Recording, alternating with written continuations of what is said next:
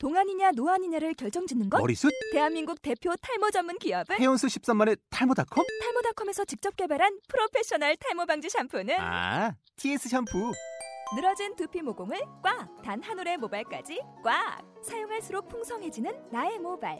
이제 탈모 고민 끝! 티에스 샴푸!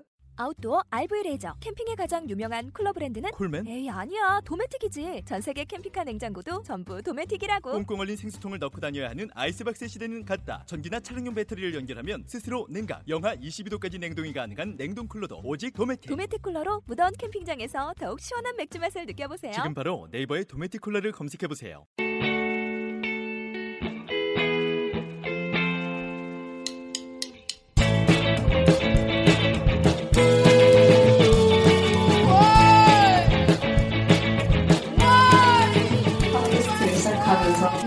좀 하죠. 하나, 둘, 셋. 안녕하세요. 사이코 매트리스예요. 자, 다음 주부터 제대로 하자. 음... 연습해서. 이번 주 좀 허접했었으니까 이해해 주시고. 우선 저희가 이 사이코 매트리스라는 팟캐스트를 하게 된 의도, 그러니까 기획 의도를 네. 짧게 설명 먼저 해야 될 것 같아요. 네. 제가 이거를 하려고 생각을 하고 여러분들을 설득했던 게 우리가 심리학을 전공을 했는데 사실 다양한 분야의 사람들이 지금 심리학에 대해서 관심이 되게 많고 우리가 알고 있는 것들을 들을 사람이 많지 않을까 그런 생각이 있어서 이제 이걸 시작하자고 여러분께 얘기를 했었고요. 그리고 심리학을 공부하긴 했는데 저희가 지금 다 다양한 분야의 심리학하고 어떻게 보면 직접적인 연관성이 없는 일을 하고 있는데 그 심리학 지식이 좀 잉여 지식이 될까 하는 우려가 있어서 그게 두 번째 이유고요. 세 번째는 우리 셋의 배경이 좀 각기 다르고 그렇기 때문에 서로 다른 시각으로 심리학을 바라보고 있지 않을까. 그래서 다양한 의견들을 좀 나오지 않을까 싶어서 우리 셋이서 심리학에 대한 팟캐스트를 해보자 이렇게 얘기를 했던 거죠. 음. 아 언제 얘기하셨나요? 굉장히 그런 의도인지 오늘 처음 말았네요. 어 기획서 제출했잖아요. 근데 의도와는 다르게 흘러갈 것 같긴 음. 하지만 여튼 긍정적으로 생각해 보면 되게 생산적인 팟캐스트가 될 수 있도록 우리가 공부하는 거지. 음. 좀 존댓말 쓰셨으면 좋겠어요. 아 네. 예 선배님. 그러면 우선은 뭐 그. 박성민 씨가 이렇게 한번 해보자고 해서 셋이 모여서 이렇게 자리를 갖게 되었는데 사이코 매트리스라는 팀명을 우리가 무심한 척하면서 대충 지었잖아요.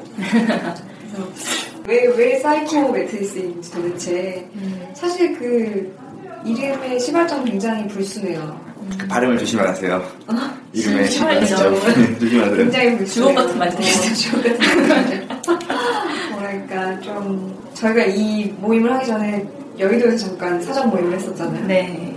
그래서 우리가 가장 활발하게 했던 대화 중에 하나가 그 주제가 야한 얘기였을 때였는데 그러다 보니까 매트리스가 이렇게 자동 연상이 돼서 음. 물론 오늘 그 다음에는 사이코 매트리스 도대체 무슨 의미가 있을까 음. 좀 의미를 붙여서 뭐 심리를 가지고 좀 편하게 음. 매트리스, 매트리스 위에서 노는 것처럼 한번 얘기를 해보자라고 굉장히 갔다가 붙여놓긴 했는데 뭐 그런 의도도 있었고요. 갔다가 붙인 것 중에 그거 괜찮은데 그 충격 완화 충격 완화 어. 어, 그게 괜찮은 것 같아요. 우리가 현실에서 이렇게 사회생활하고 음. 사람들 만나고 이럴 때 우리가 뭐 좀 조금이지만 알고 있는 그나마 좀 조금이나마 알고 있는 그런 심리학적인 이야기들을 가지고 재미있게 음, 그렇죠. 현실에서의 그런 충격들을 좀 완화시켜보자 매트리스처럼. 음. 그렇죠. 그렇게 해서 음. 사이코 매트리스라는 이름을 음. 장명을 음. 했고요. 음. 그렇죠. 그러다 피곤하면 여러분들 쉬고 가시라는 의미에서 음. 또 침대에 누워서 쉬시는 것처럼 편안한 그런 또 그러니까. 대화들을 음. 들려주실 자신이 있으신가요? 네, 들려드리고 싶은데 네. 좋은 밤 되세요. 잘 자요. 저희가 참 안 되면 음악 가사 꼭 깔라고요. 어떻게 사는지 여튼 잘 지워드리세요. 네, 어떻게 편안하게. 그냥 해보는 걸로. 어쨌든 침대로 가게 하는 걸로. 아, 그렇게 하고 저희가 이 팀원 소개를 짧게 할게요. 우선은 나이 순으로 가는 게 맞잖아요. 아이고, 학기 순으로 가야죠. 무슨 소리 하시는 겁니까? 네, 나이 순으로 가는 게 맞는 것 같아요. 한국사이니까. 예. 나이 순으로 가시죠. 네. 예, 그걸 네. 가장 많으시는 최진희 양. 주민등록을 속이고 들어왔다는 얘기입니다. 예, 안녕하십니까. 저는 홍문기라고 합니다. 어, 저는 여기서 학번은 제일 낮은데, 제가 제 후배로 들어왔고, 인생이 너무 이렇게 어려워서 좀 약간 늦게 들어온 감이 있네요. 저는 이제 사회, 사회심리학 전공했고, 그 중에 의사결정 쪽을 많이 연구했습니다. 지금은 갈모 컴퍼니에서 컨설턴트로서, 제가 이렇게 회사 이름을 굳이 다 밝히지 않는 거는 앞으로 회사 사람들이 욕을 많이 할 것 같은데, 혹시 우리 지금 저희, 예, 저희 예상으로는 약 한 천만 명 정도가 이걸 다운받아서 들 거기 때문에 굉장히 위험하거든요. 그래서. 천만 명이요? 예. 그래서 회사 이름 끝까지 공개하지 않는 걸로, 여러분도 혹시 알더라도 공개하지 않는 걸로 그렇게 하겠습니다. 저, 저 소개하시는 거 아니, 뭐 차차 할 얘기도 많을 테니까. 아, 예. 음, 설고의 왕자님께서 자기소개 해주셨고, 너 생일이 언제지? 난 팔십사 년생이에요. 아, 그럼 제가 여쭤봤습니다. 네, 저는 최진희이고요.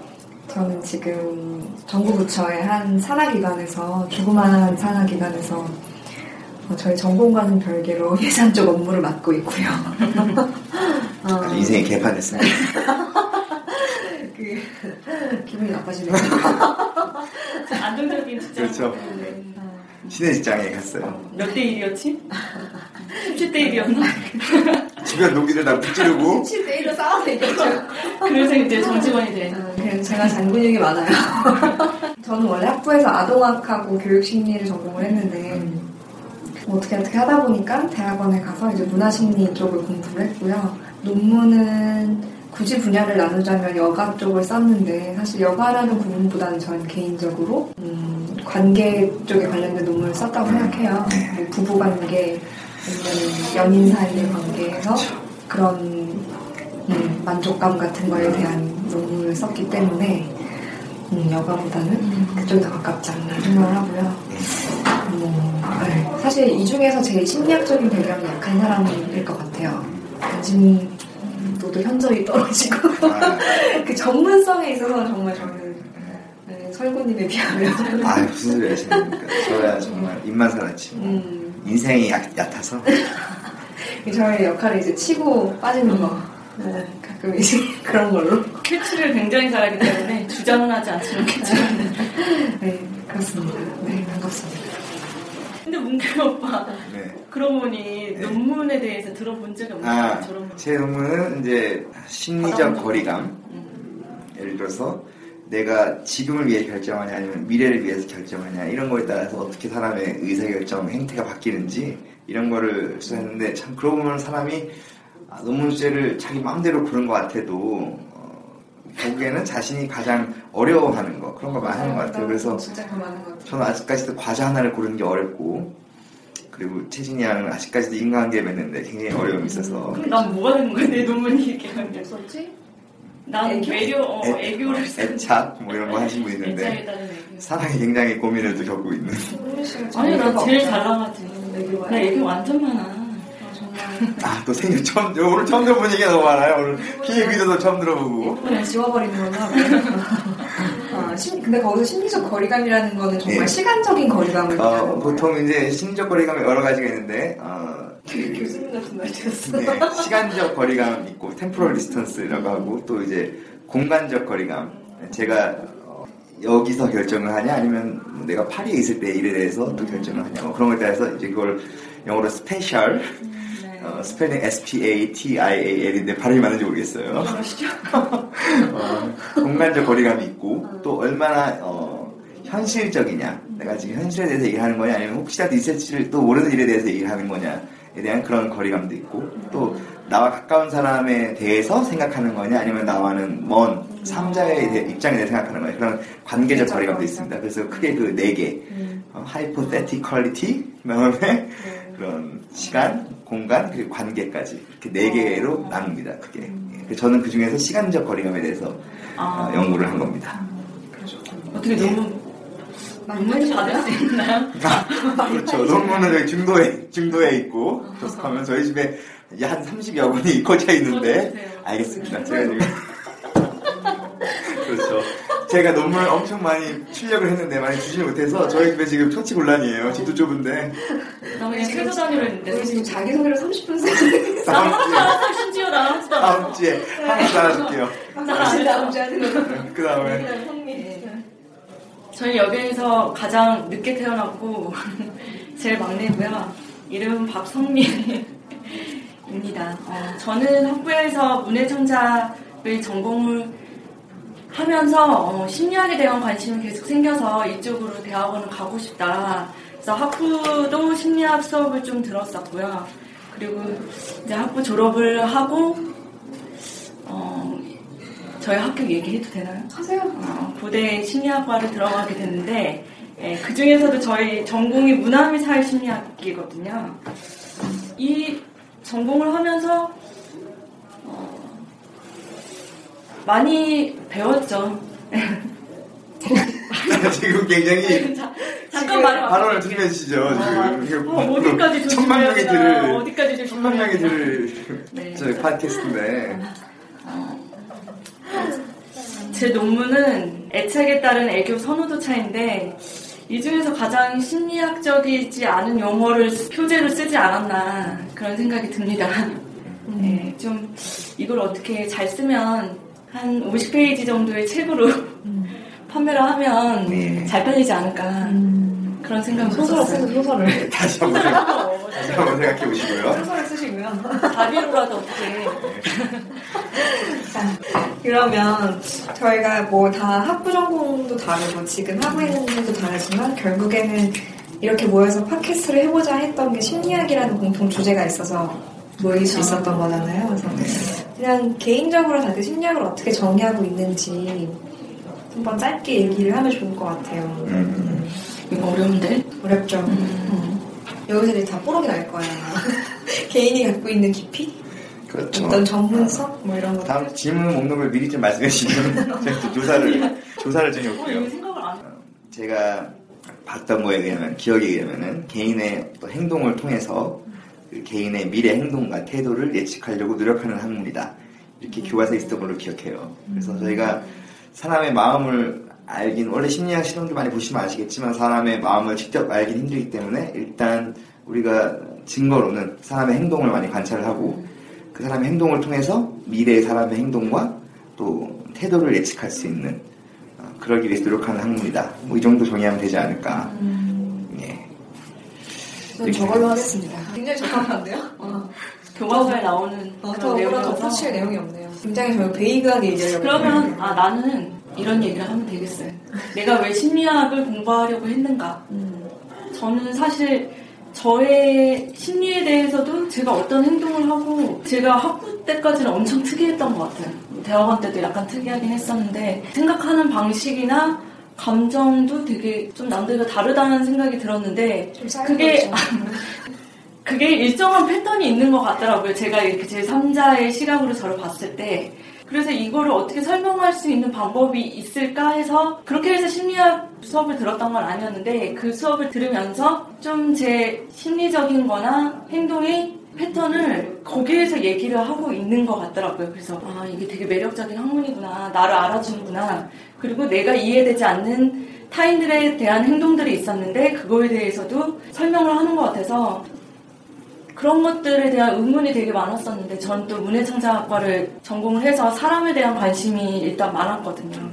그래서 그런 것들이 자연스럽게 심리학이 무엇인가 공부를 해야겠다라는 쪽으로 넘어갔던 것 같아요. 음, 그렇죠. 근데 이런 얘기를 최진희 씨는 잘 얘기를 안 했던 것 같아요. 심리학을 왜 전공을 음. 하게 됐는지에 대해서 음. 얘기를 잘 안 했어요. 뭐 자기 다, 얘기를 잘 안 했어요. 네, 아니까 다 안 해도. 알아요? 알죠. 다 논문을 보면 다 그냥 마음이 나와요. 잘 읽어보세요. 놀고 싶어서? 네? 놀고 싶어서? 놀고 싶어서? 여봐. 네, 우리 박성민 양은 오늘 저기 녹음, 녹화가 아니고 녹음인데 네. 화장을 또 하고 오셨네요. 혹시 이유가? 저 이러고 다녀요. 원래. 아, 원래. 원래 이러고 다니는데 그때 눈병이 나서 사진을 찍어서 입고 왔어요. 저희가 곧 페이스북 하나 개설해서 사진을 좀 올려야겠네요. 제가 심리학을 왜 공부했는지는 나중에 음. 알려드릴게요. 음, 그거는 그래요? 그렇죠. 천천히 얘기하다 보면 나가지 않을까 싶습니다. 근데 저는 진짜 되게 문기 오빠가, 그러니까 홍문기님이 문기 아니에요. 문기. 문기. 홍문기님께서 전해주신 그게 되게 적합한 것 같아요. 그러니까 저는 늘 학문에 대해서 설명할 때도 그렇고 어떤 개념에 대해서 음. 설명할 때도 그렇고 되게 광범위하게 음. 약간 잘 정의되지 않은, 걸러지지 않은 음. 단어들을 많이 쓰거든요. 네. 근데 되게 되게 잘 정리를 해서 말씀해 주신 것 같아서 맞는 것 같아요. 뭔가 예측을 하려고 하고 결국에는 알, 아는 게 끝이 아니잖아요. 그렇죠. 이해하는 거에서 그래서 어떻게 할 건지, 그러니까 활용적인 부분도 있는 것 같아요. 심리학은 확실히 제가 그 부분이 좀 약하긴 하지만 여튼 그 정리에 굉장히 동의를 합니다. 음, 그렇죠. 그리고 각자 생각하는 심리학에 대해서 정리를 한번 해봤고요. 저희가 첫 번째 팟캐스트 주제로 저희 문화사회 심리 전공에 교수님 두 분 계셨는데 예. 거기 이제 어, 두 번째 교수님 음, 오늘 계셨던 허태균 교수님께서 직접 쓰신 가끔은 제정신이라는 책을 읽어보고 한번 얘기를 해보자 라고 저희가 오늘 주제를 정해봤어요. 그래서 처음에 원래 이거를 어떻게 해서 선정됐죠? 술 먹다 갑자기 얘기가 나온 것 같은데. 그래, 쉽게 가자. 서울이니까 쉽게 가자. 그것보다도 이제 아무래도 저희가, 어, 그 박성민 양이 다시 설명해 줄게요. 글쎄요. 저희가 그, 이 심리를 가지고 우리, 우리가 진짜 생활하는 데서 어떻게 쓰일 수 있을까, 뭐 이런저런 얘기를 주제를 잡아서 얘기해보자, 얘기를 하다가 사실 되게 광범위하잖아요, 그렇죠. 내용들이. 워낙 또 주제들도 다양하고 서로 관심 분야가 너무 틀려서. 너무 달라가지고. 그래도 우리 교수님이 책을 했으니까 이걸 하는 게 제일 낫지 않겠냐. 그래서 시작한 것 같아요. 그리고 이 책이 또, 어, 사회심리학을 또 전반적으로 많이 건드리고 있어서. 그래요? 네, 많이 건드리고 있죠. 이제 막. 폭넓게 건드리고 있어서 네. 일반 그러니까 심리학을 전공하지 않은 사람들이 읽기에 이해하기도 편하고 받아들이기도 좀 음. 편한 음. 것 같아요. 그렇죠.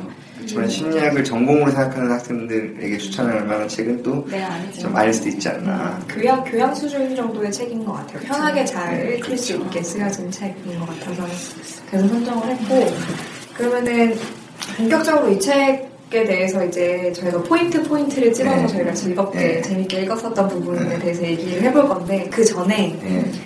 이 허태균 교수님은 사회심리학을 전공하신 분이잖아요. 네. 그러면 사회심리학이라는 거는 또 뭔지 음. 짧게 음.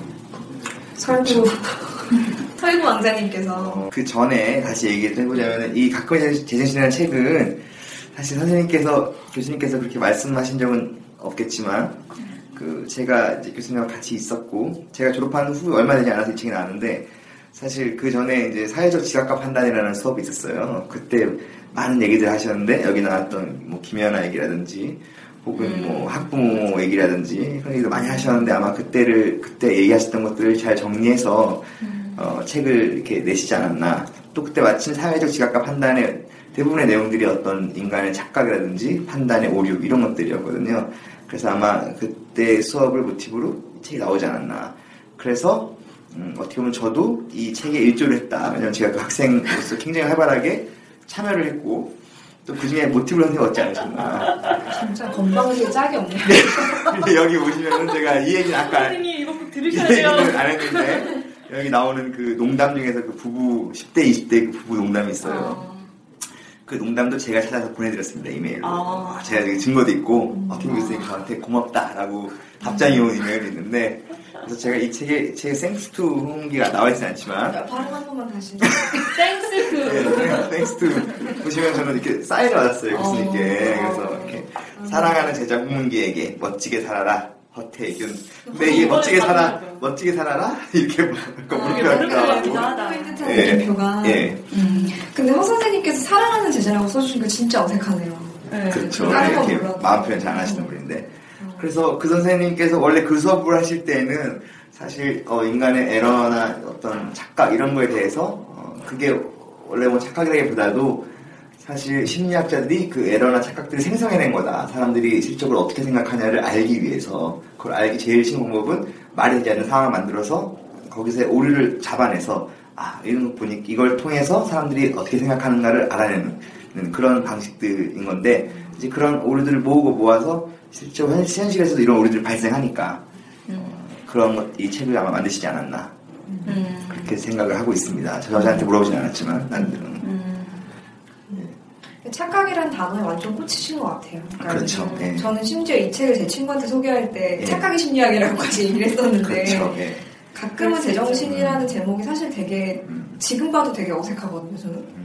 그래서 부제가 예. 있나 봐요. 우리는 늘 예. 착각 속에 산다. 음. 이것도 제가 또 비하인드 스토리를 들었는데 원래 착각의 심리학으로 그렇게 하셨대요. 아. 옛날에 이프의 심리학 하셨던 것처럼. 아.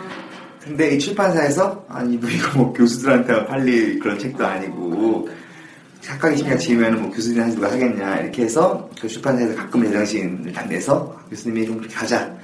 약간 이렇게 되신 거라고 하시기 때문에 여러분들이 큰 오해 없으시기 바라요. 오히려 내용을 다 읽어보면 이 제목이 네. 더 나은 것 같아요. 이 제목? 가끔은 제정신이라는 음. 제목이 음. 하게 붙이면 좀 약간 경직되는 부분이 있어가지고. 음. 그렇죠. 네. 네. 그러면 어, 이 책을 쭉 읽으면서 우리가 좀 재미있게 네. 어, 이건 얘기해볼만 하겠다 네. 했던 부분들을 세서 좀 얘기를 하는 게 좋을 것 같아요. 그 전에 아까 제가 사회심리학이란 무엇인가에 대해서 원래 얘기를 하기로 했었는데 아, 그 얘기는 하지도 않고 음. 딴 얘기만 했는데 무슨 얘기죠 우리? 언제까지? 어, 이 책이 어떻게 탄생했는지 아. 배경적 설명을 맞아 우리 네. 자연스럽게 이어서 그렇죠. 그래서 사회심리학이란 뭐죠? 네. 네. 사회심리학은 어, 기본적으로 개인과 사회의 함수 이렇게 하면 가장 말이 되지 않나. 네. 개인이 사회에 의해서 어떻게 바뀌는지 또 음. 환경은, 사회는 개인에 의해서 어떻게 변화되는지, 또 개인과 개인은 서로 어떻게 영향을 줄 수 있는지 서로에게 이런 상호작용들을 탐구하는 게, 그리고 그런 것들에 의해서 인간의 머릿속에서 무슨 일이 일어나는지 그런 것들을 탐구하는 게 어, 사회심리학이라고 보면 되지 않나. 네. 예, 그래서 뭐 사회학과 심리학의 만남이죠 한마디로. 그렇죠. 사회학과 심리학의 만남. 음. 근데 예전에 대학원 다닐 때 제가 문기 오빠한테. 어, 대체 사회심리학이 뭐예요? 한마디로 정의할 수 있어요? 그때 물어봤던 거 기억나세요? 아... 그래서 오빠가 그때 한마디로 네. 상황에 따른 인간의 심리 행동이라고 이렇게 네. 얘기하셨던 게 음... 아직도 기억이 남아요. 그래서 제가 딱, 참 음... 주옥 같은 말을 많이 써야겠네요. 소시적에 진짜 건방지게 짤도 없는 얘기였지만 네. 오빠여서 다행이에요. 진짜 이걸로 한번 맞아보래. 그런, 그런, 음. 긴장하지 마시고요. 당황했어요, 저 지금. 잘 모르겠지만. 저는 원래 땀이 많은데. 지금. 아, 언젠가는 비디오로 하면 음, 웃길 것 같아요. 땀몽기라고 나죠. 어, 땀몽기. 아. 도대체 이게 동방의 이중국에서 있을 수 있는지 지금. 아, 그러면 한번 책 내용에 대해서 본격적으로 얘기를 좀 해볼까요?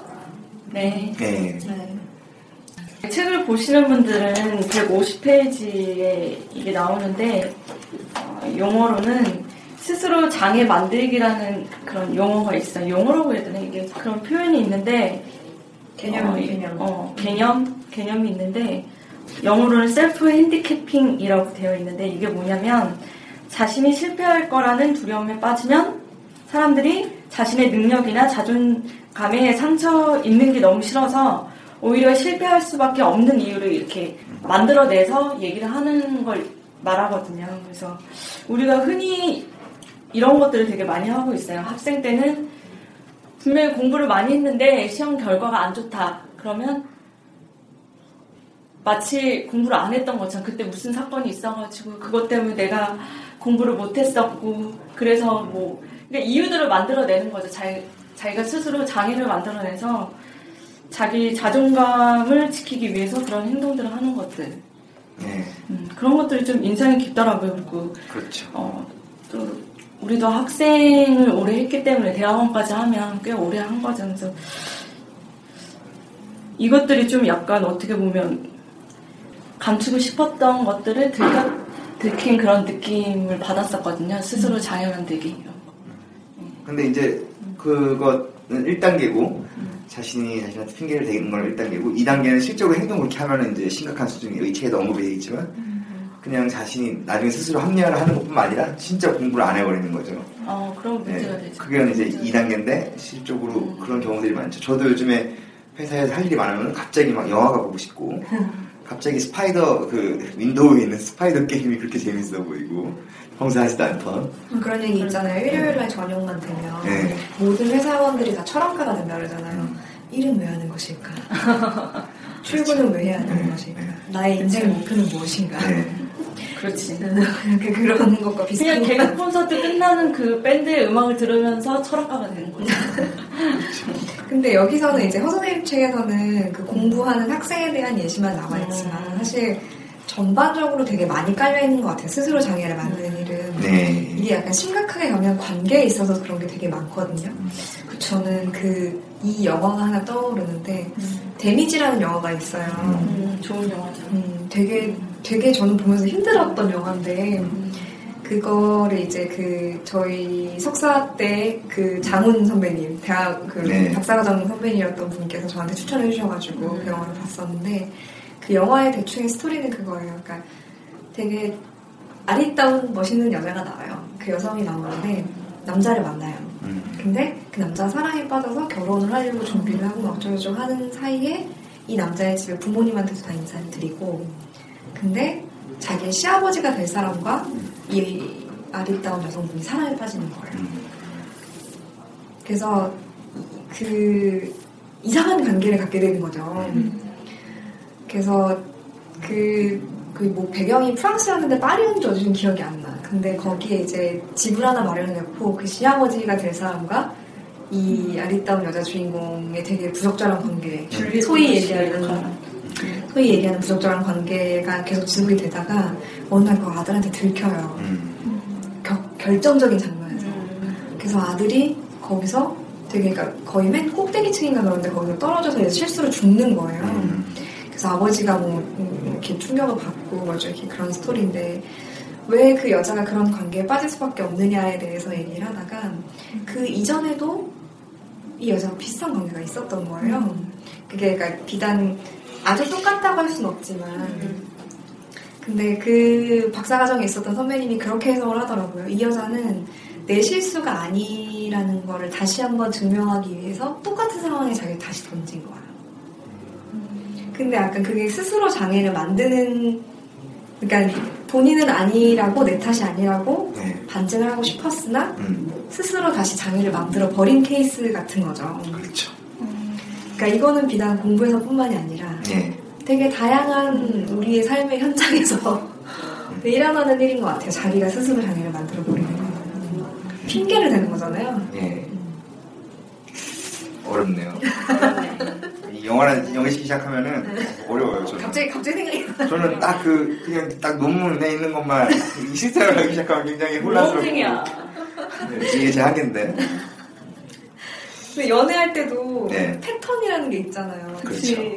특히 나쁜 남자 만나는 여자들 음. 그런 여자들이 어떤 일정한 패턴을 계속 만들고 자기가 버림받을 수밖에 없는 그런 상황들을 계속 만들어내는데 그렇죠. 그러면서 자꾸 본인의 비련의 여주인공을 음. 만드는 거죠. 그래서 네. 주변에 관심도 계속 유지를 하려고 하고 네. 근데 그런 것들이 쌓이면 사실 주변 사람들도 많이 이제 떠나가기 음. 시작하죠.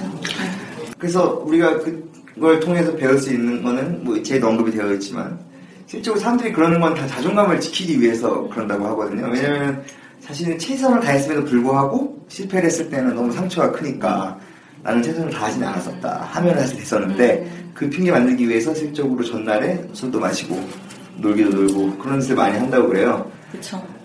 그런데 음, 뭐 그러면 안 되겠지 당연히. 그러면 사, 사실 칠십 점보다 칠십오 점이 낫고 영 점보다 오 점이 낫기 때문에 자기가 최선을 다해도 안 될 거 알지만 그래도 그 시간에는 최선을 다해서 해야죠. 그리고 또 예전에 학부 때 본 것 같은데 논문을 읽어보면은 그 자존감을 이제 자존심이란 자존감, 뭐 자존심 이런 건 모두가 알고 있는데 음. 어, 실제로 심리학자들은 내적 자존감과 외적 자존감을 많이 나누거든요. 음. 그래서 내적 자존감은 이제 누구의 존중 없이도 스스로 자신을 되게 존중하는 사람인 거고 외적 자존감은 어, 주변의 인정을 통해서 자존감을 키우는 걸 말하는데 그래서 이 셀프 핸디키핑 실험을 했더니 결국에 내적 자존감은 내적 자존감이 있는 사람은 이러한 생각이 나타나지 않았다. 음. 그 사람들은 항상 최선을 다하려고 하더라. 왜냐면은 최선을 다해서 실패를 하더라도 자신의 자존감을 함축하지 않기 때문에. 네. 근데 이제 외적 자존감이 중요했던 사람들은 어, 셀프 핸드 키핑 경향이 되게 심했다. 음. 그래서 어, 자신 한번 살펴보고 셀프 핸드 키핑이 심한 사람들은 혹시 너무 타인의 시선을 신경 쓰는 게 아닌 건지 이런 것도 한번 생각해볼 필요가 있을 것 같아요. 음. 외적 자존감. 이거 뭐 심리학에서는 사실 자존감, 자존심도 이렇게 구분해서 사용하고 있지 않나요? 자존감, 자존심. 자존심에 대해서 다루는 게 있나요? 네, 자존심은 좀. 나 임상심리 수업 들을 때는 그걸 구분해서 쓰더라고요. 자존심은 어, 우리가 흔히 이렇게 얘기하는 일상적으로 아, 자존심이 상했어 이랬을 때 자존심을 얘기하지만 심리학에서 자존감이라고 얘기했을 때는 내가 온전히 이렇게 내가 나를 존중하는 그런 느낌? 뭐 이렇게 온전히 서 있는 그런 느낌을 얘기하는 거라고 임상심리학 수업 들을 때는 그렇게 얘기를 하시더라고요. 그래서 그걸 두 개를 구분을 해서 음, 생각을 해야 된다고 그렇게 말씀하셨어요. 음. 언뜻 뭐 잘 구분 안 가네요. 자존감, 자존심. 음. 아, 저는 심리학에서 자존심이라는 단어를 가지고 연구를 했던 게 잘 몰라가지고. 원래 그 임상은 그 하위 오 퍼센트를 연구하는 학문이라서 좀 어려울 수 있죠. 음. 이거 지워주세요. 심리학은 하위 오 퍼센트? 그러니까 그 하위 오 퍼센트에 대해서 아, 임상에서는 많이 다루니까. 아, 맞아, 맞아, 맞아, 맞아. 또 성민은 한때 어려운 시절이 있기 때문에 임상이 많이 또 공감하고 그럴 수 있어요. 나만 어려웠어? 많이 어려웠죠. 전 지금도 어려워요. 음. 제가 봐서 제일 어려운 분은 저분인데. 아니, 저는 임상심리학 보고. 어려운 분이시지. 임상심리학 보고 저는 남의 얘기네 이렇게 딱 했는데. 그게 정말 착각의 제일 큰 착각 중에 하나일 거예요. 자기는 괜찮다. 그치, 그치. 건강한 착각이죠. 음. 그리고 그 성격장애, 인격장애를 가진 사람들은 사실 본인이 가진지 모르죠. 음. 본인이 성격장애인지 고칠지도 못하고. 뭐, 괜찮아요. 그래도 뭐 생활하는 별로 문제가 없잖아요. 그죠? 그렇죠. 자, 자 이제 다음 주제로 디스로 가고 이제 자꾸 자기가 몰리기 시작하는데 제가 디스가 제일 재밌어요.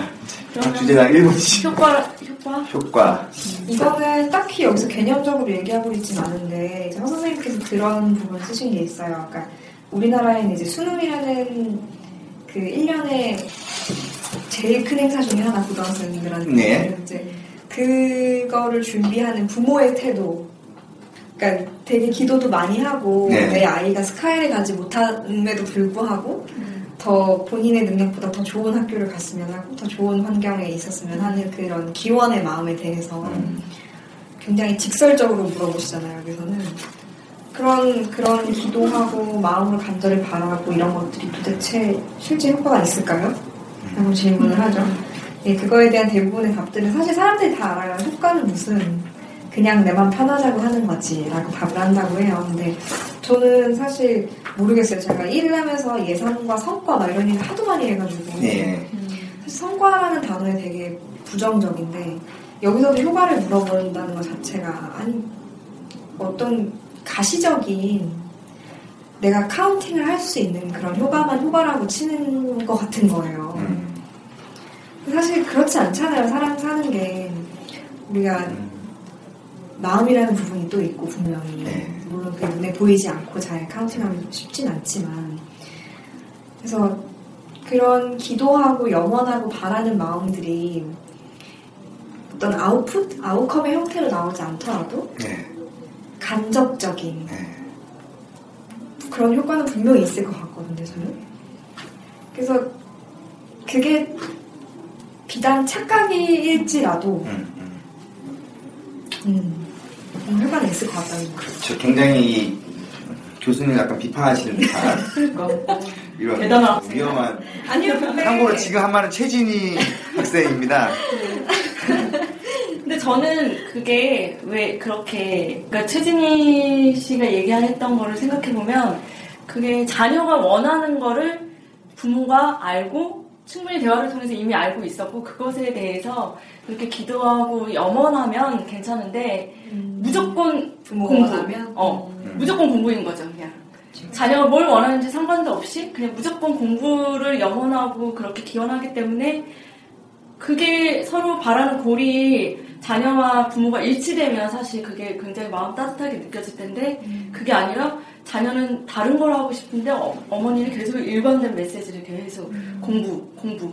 그리고 내가 널 사랑하니까 공부에 대해서 이렇게 하는 거야. 라고 하면 그게 자녀한테 엄청난 스트레스로 오고 그쵸. 그게 오히려 부모가 나를 사랑하는 건지 공부를 사랑하는 건지 음. 목적과 수단이 구분이 안 되게 돼버린 거야. 근데 만약에 그런 상황이 있다면 그거는 부모가 병이 있는 거예요.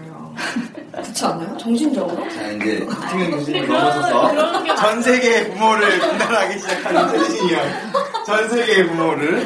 아니 그렇잖아. 커뮤니케이션도 없이 그렇죠. 자신이 뭘 원하는지도 모르고. 물론 지금 모르는 뭐가 부모님들이 많이들 그러시죠. 네. 많이들 그런 음, 많이들 그러시죠. 그래서 병이 있다는 거야. 그거는 전혀 커뮤니케이션도 없는 상태에서. 네. 만나봤습니다. 네. 뭐 어떻게 하시려고 했던 말씀. 아니 그게 아니 그게 아니고 아니. 저는 그 세진이 양의 말에 동의하고, 음. 근데 또 박성민 양이 말한 것처럼, 우리나라가, 여기 그 책에서, 여기서도 많이 다루고 있는데, 우리나라 부모님들 대부분 그렇고, 또 우리나라 구조상, 일단 공부를 잘하고 봐야 뭔가 된다라고 하는 그런 믿음과 어쩌면 현실일지도 모르겠는데, 그런 것도 있기 때문에 이런 생각하는데, 근데 일단 세진이 양이 말한 거에 저는 어느 공감을 하는 게, 사실 우리 양적으로 측정할 수 없다고 그 효과를 무시할 수는 당연히 없죠. 그런 것들을 많이 따져야 된다고 생각하고, 허태균 교수님의 예전 그런 성향이나 이 책을 살펴보면은, 이분은 애초에 뭐 그 얘기 한 걸 떠나서 애초에 부모가 자녀한테 헌신하는 자체를 굉장히 어 이거는 끔찍한 재앙으로 된다 이렇게 생각하고 계세요. 왜냐하면 결국 자녀는 부모에게 그렇게 해줄 수 없거든요.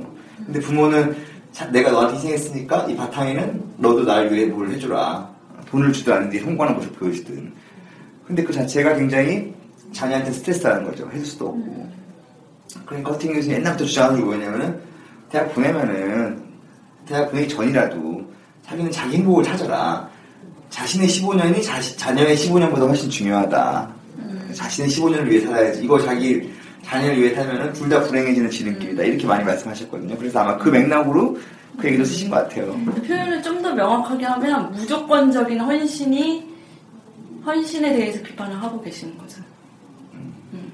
근데 이제 그거를 떠 그거를 이제 같이 거기 그 수능 때 기도하는 거라든지 음, 맞물려가지고 그 맥락에서 말씀하셨다 이거 기본 이렇게 이런 생각 갖고 계신 분이에요. 부모가 자녀를 위해서 약간 도가니같이 행동하는 건 결국엔 둘 다 말아먹는 행동이다.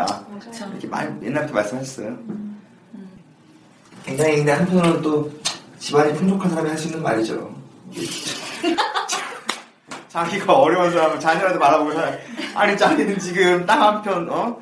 농사 짓고 평생 이거밖에 길이 안 보이는데 자기 자녀한테라도 자기 자녀라도 어떻게 변호사라도 되고 그래야 뭐 길이 보이니까 어떤 상관은 해당이 되지 않는 말이죠. 근데 네. 한국 문화에서 어느 정도 그래도 지금까지 먹혔던 순환 구조죠. 저 정도면 부모와 자녀의 관계. 네. 그러니까 부모가 헌신해도 자녀가 그거에 대한 보응을 하고 보응을 하고 보응이래. 보응을 하고 그런 건 있는 것 같아요. 비단 헌신하지 않더라도 부모가 음. 기본적으로 제공해주는 것들이 있잖아요. 그렇죠. 그 자체가 헌신이죠. 그렇죠. 그러니까 사실 헌신의 그 정도를 얘기하자면 끝도 없지만 아주 X와 Y가 맞는 것 자체가 헌신이죠. 그치. 네,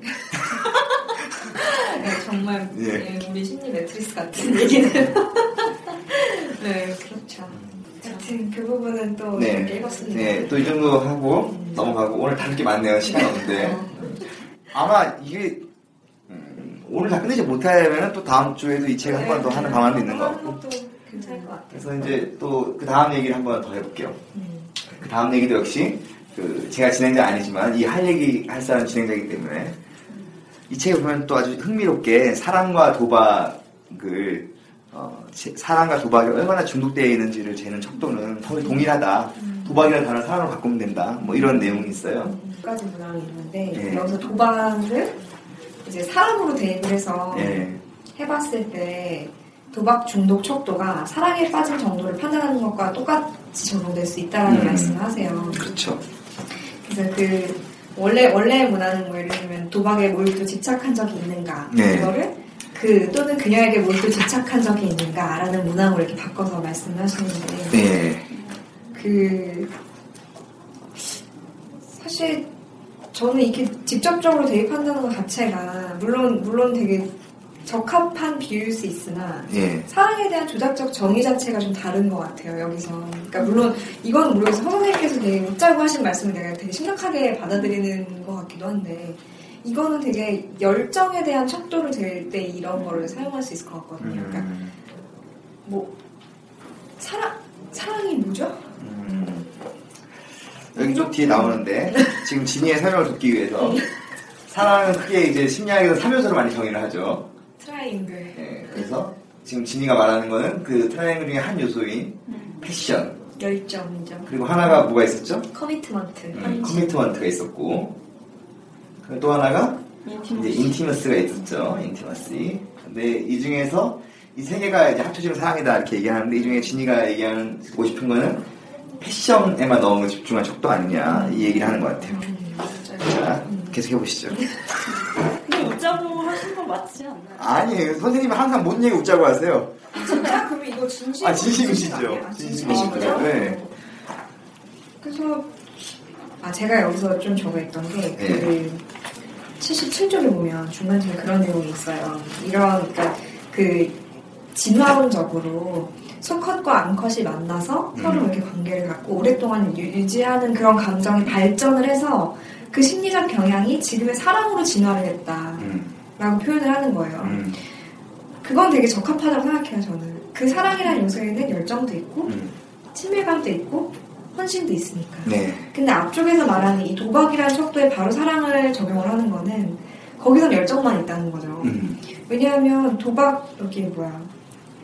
물론 뭐 그런, 이런 거. 그를 만, 계속 만나기 위해 거짓말을 한 적이 있는가. 음. 이런 거는 뭐 헌신의 측면에서 뭐 계속이라는 단어를 썼으니까요. 음. 연속상상에서 관계를 지속할 거냐. 라는 측면에서는 뭐 다를 수 있다고 쳐도 너무 너무 단편적이라는 거지. 음. 이 척도에 내가 뭐 대답을 몇 개 이상 했다고 음. 사랑에 빠졌구나 나는. 그렇죠. 정말 그러니까 열, 사랑에 빠졌다 해도 열정적인 사랑에 빠졌구나 나는. 네. 이건 거지. 음.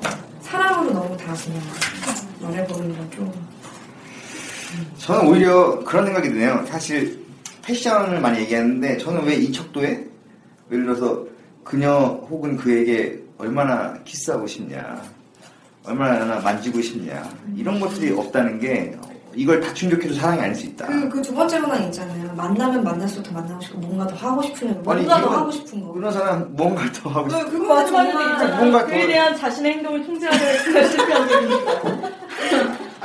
아, 역시 그러니까, 여자들은 이렇게 간접적으로. 그러니까 더 구체적이었으면 음, 좋겠다는 거예요? 그렇죠. 아니, 이런 것들이 얼마나 친한 친구들 사이에서도 이런 일은 있을 수 있죠. 어? 내가 널 만나는 거 외에 같이 여행하고 싶다는 거, 이런 건 남자친구들 사이에서 얼마나 가능, 친해지면 가능하죠. 근데 그 외에 정말, 어? 이렇게 성적인 거, 어, 성적인 게 있어야 되지 않나. 오히려 그런 생각. 아, 이거 진짜 웃자고 한 얘기인데 너무. 아니, 아니요. 근데 맞는 것 같아요. 열정, 열정에 해당되는 얘기라면 그런 거는 충분히 그렇죠. 있을 수 있죠. 근데 이것도 맞아요. 관계 초기에나 이러지 좀 진행되면 사실 해당이 안 되는 부분들이 있죠. 여기 하, 그 인간들이 많이 해보셨나봐요. 그럼요. 사실 내가 진행자 아니지만 시간 관계상 네, 우리가 오늘 이걸 다 끝내지 못할 것 같아요. 이 책을 음. 다음 주에 더 주옥 같은 얘기들이 주옥 같은 어, 예를 들어서 확증 편향이라든가 혹은 그 이 전체에 나온 이 어떤 음. 이 착각들, 이건 도대체 인간에게 왜 필요하면서 무슨 작용을 하냐, 이런 거를 저기 서윤구 씨가 총체적으로 그냥 아주 그냥 여러분들이 딱 들으면 이해가 되게 어, 감동받을 수 있게 제가 준비해서 음. 오고, 그 외에 부수적으로 저희 성량과 진양이 조금씩 더 붙어서. 근데 이 사랑의 트라이앵글은 계속 얘기하고 있었어요. 아니, 다 다루지는 않았네요. 그럼 다음에 그렇죠. 다음, 다음 주에 이걸 더 다루고 또 네. 저희가 이걸 어디 그림을 올려놔야 되겠네. 이 무슨 말인지 모르는 사람 있으니까. 아니, 책을 사서 보세요. 응. 그리고 그쵸. 그리고 여기 각각 있잖아요. 이 두 개가 만나면은 뭐 로맨틱 러브라든가, 네, 네, 뭐 이건 말씀 뭐 언나잇 러브라든가 음, 이런 게 있으니까 네. 이런 걸 하나 그려가지고 성미양이. 자, 한번 올려보시죠. 네. 그러면 오늘 우리 가끔은 제정신이란 책 가지고 첫 번째 팟캐스트를 한번 녹음을 해봤는데 되게 두서없지만 네. 우리끼리 재밌자고 한 거니까요. 그렇죠. 아, 이 정도면 첫, 첫 녹음치고는 괜찮았나요? 괜찮았던 것 같아요. 설구 씨가 그렇게 얘기해 주시니까 뿌듯하네요. 다음에 또 좀 더 초시한 내용으로 네. 우리 함께 모여서 자리를 마련해 보시고. 네. 오늘은 이 정도로 마치는 것으로. 네. 네. 성민 씨가 마지막 마무리 멘트 하나 해주시죠. 어, 뭘 하지? 이렇게 마무리가 다 됐는데. 기획자로서 또 이제. 이렇게 다 됐는데. 네. 저희 팟캐스트 많이 사랑해주세요. 네.